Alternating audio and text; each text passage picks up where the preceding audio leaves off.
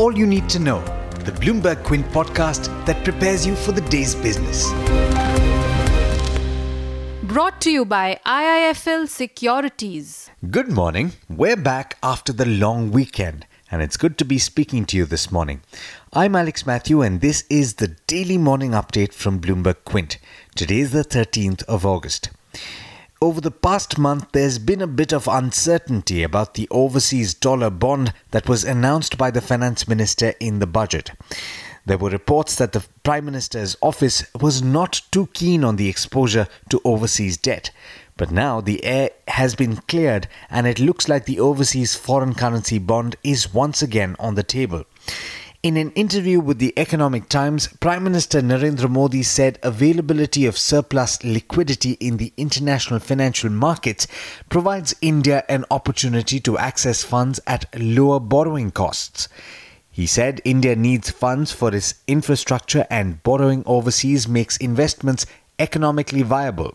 He also reiterated his pledge to spend 100 lakh crore rupees on building roads, railways, and other infrastructure over the next five years. That kind of spending would definitely be a fillip to the economy, which continues to show signs of slowing.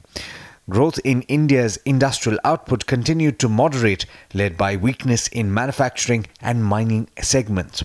The IIP rose by 2% in June over last year, compared to an increase of 3.1% in May. It came in slightly ahead of expectations, though, of a 1.4% rise. Yesterday was Reliance Industries AGM, and it was filled with stunning announcements from the chairman. The company aims to be debt free over the next 18 months by raising funds and selling stake in its various businesses.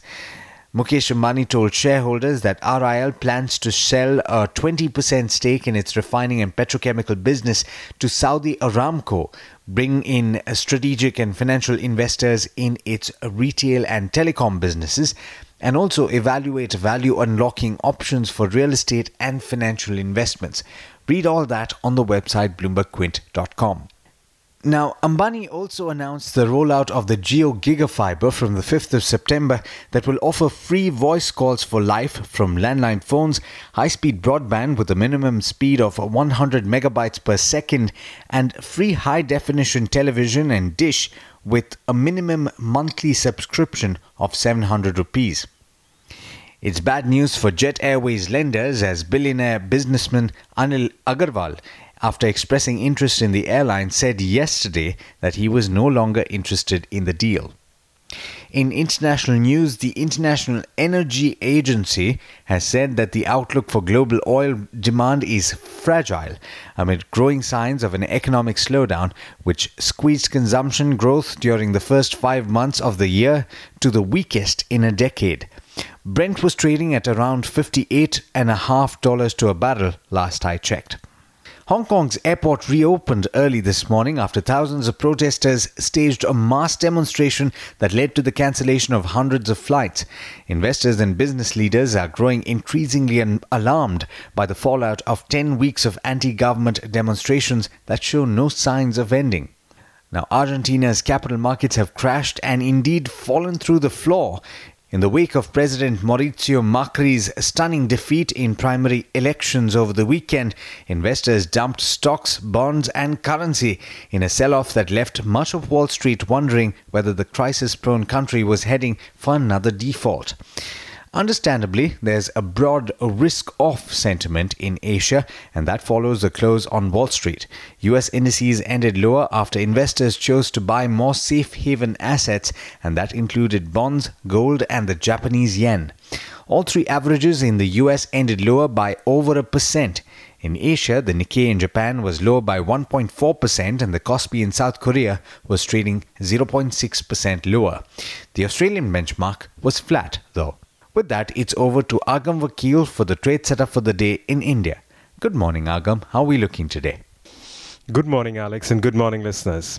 Well, for now, let's start off with the SGX Nifty futures, which isn't really indicating too much of a move, a marginally upward move, if at all, considering we are looking at a lot of global volatility. But in terms of stocks, as Alex has already mentioned, Reliance Industries will be in focus on the back of its AGM yesterday. But besides that, in terms of earnings, we are in the final leg, and we will have Coal India, ONGC, and Sun Pharma announce earnings today.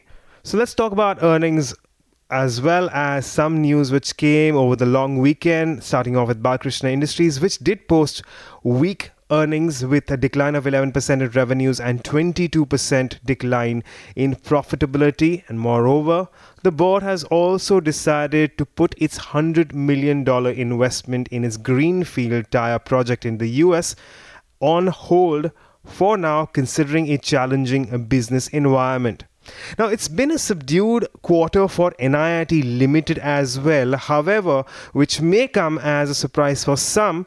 The board has approved a proposal of a share buyback of 16% equity capital for about 125 rupees per share, aggregating to 335 crore rupees. Now, do remember NIIT did close at a little less than 98 rupees per share on the Bombay Stock Exchange last Friday. Moving on, Cox and Kings has achieved standstill for 180 days as per intercreditor agreement. Company's UK arm has declared insolvency and the travel company has also withdrawn the proposal to give dividend of 1 rupee per share citing the current financial conditions of the company. Moving on to other key earnings, we have BPCL, where earnings were largely in line, revenues rising only 3%, but a sharp drop in net profit by as much as 66%, largely owing to that contraction in margins coming in at around 2.9% against 6.5%. But it's a relatively steadier quarter for Muthoot Finance, where net interest income rose 9%, profits were also up 8.5% but not such a great quarter for Motherson Sumi, and yet another disappointment considering revenues may have risen 14%, but margins came off substantially to just 7.2% against 9.8%, because of which net profits declined 25% to 332 crores a much better quarter for Divi's Laboratories. Revenues rose 17%, and even though we did see a contraction in margins at around 33.3% against 35, well, it's been a relatively steadier quarter as compared to many others.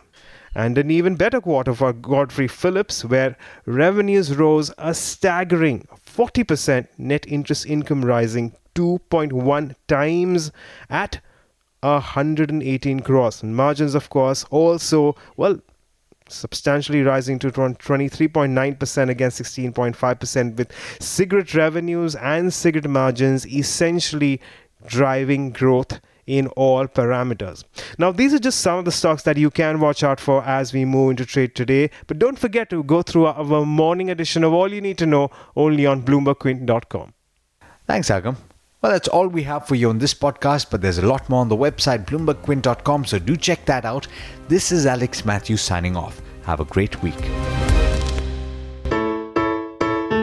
I hope you enjoyed listening to All You Need to Know. Did you know that you could listen to the show on the IVM Podcast app? On the IVM Podcast app, along with this, we have a number of other shows which you think you'll enjoy. Listen to Cyrus Says with Cyrus Broacha as the host. Listen to Paisa Vaisa with Anupam Gupta. The Scene and the Unseen with Amit Varma or Shunya One hosted by Shiladitya Mukhopadhyay and myself. Check out the IVM Podcast app to get more talk content that you will enjoy.